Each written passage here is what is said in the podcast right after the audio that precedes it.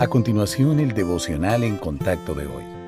La lectura bíblica de hoy comienza en el primer versículo de primero de Samuel, capítulo 3. El joven Samuel ministraba a Jehová en presencia de Elí, y la palabra de Jehová escaseaba en aquellos días. No había visión con frecuencia.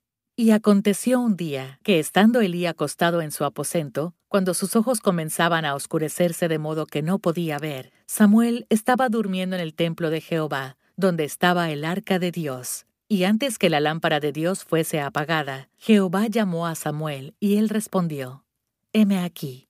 Y corriendo luego a Elí dijo, Heme aquí, ¿para qué me llamaste? Y Elí le dijo, Yo no he llamado.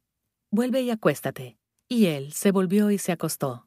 Y Jehová volvió a llamar otra vez a Samuel.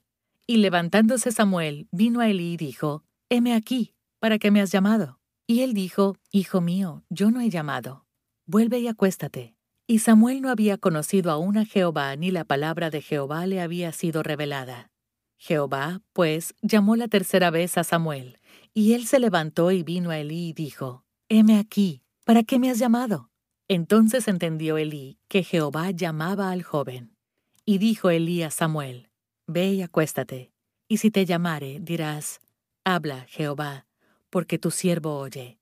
Así se fue Samuel y se acostó en su lugar. Y vino Jehová y se paró, y llamó como las otras veces, Samuel, Samuel. Entonces Samuel dijo, Habla, porque tu siervo oye. ¿Alguna vez trató usted de hablar con alguien que en realidad no le estaba escuchando? Eso puede ser frustrante. Es prácticamente imposible transmitir su mensaje, pero también muestra la indiferencia de la otra persona. Cuando tenemos algo que compartir, es natural que deseemos recibir plena atención. ¿Quieres saber algo?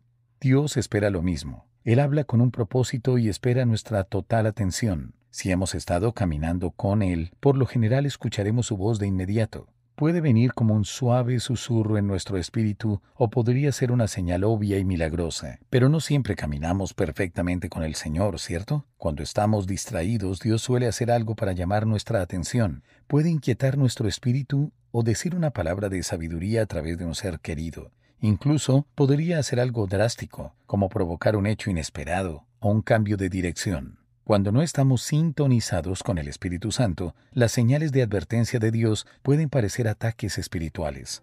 ¿Podría Él estar tratando de sacarle de su distracción? Considere en oración cómo le puede estar hablando y vea si es capaz de discernir su mensaje.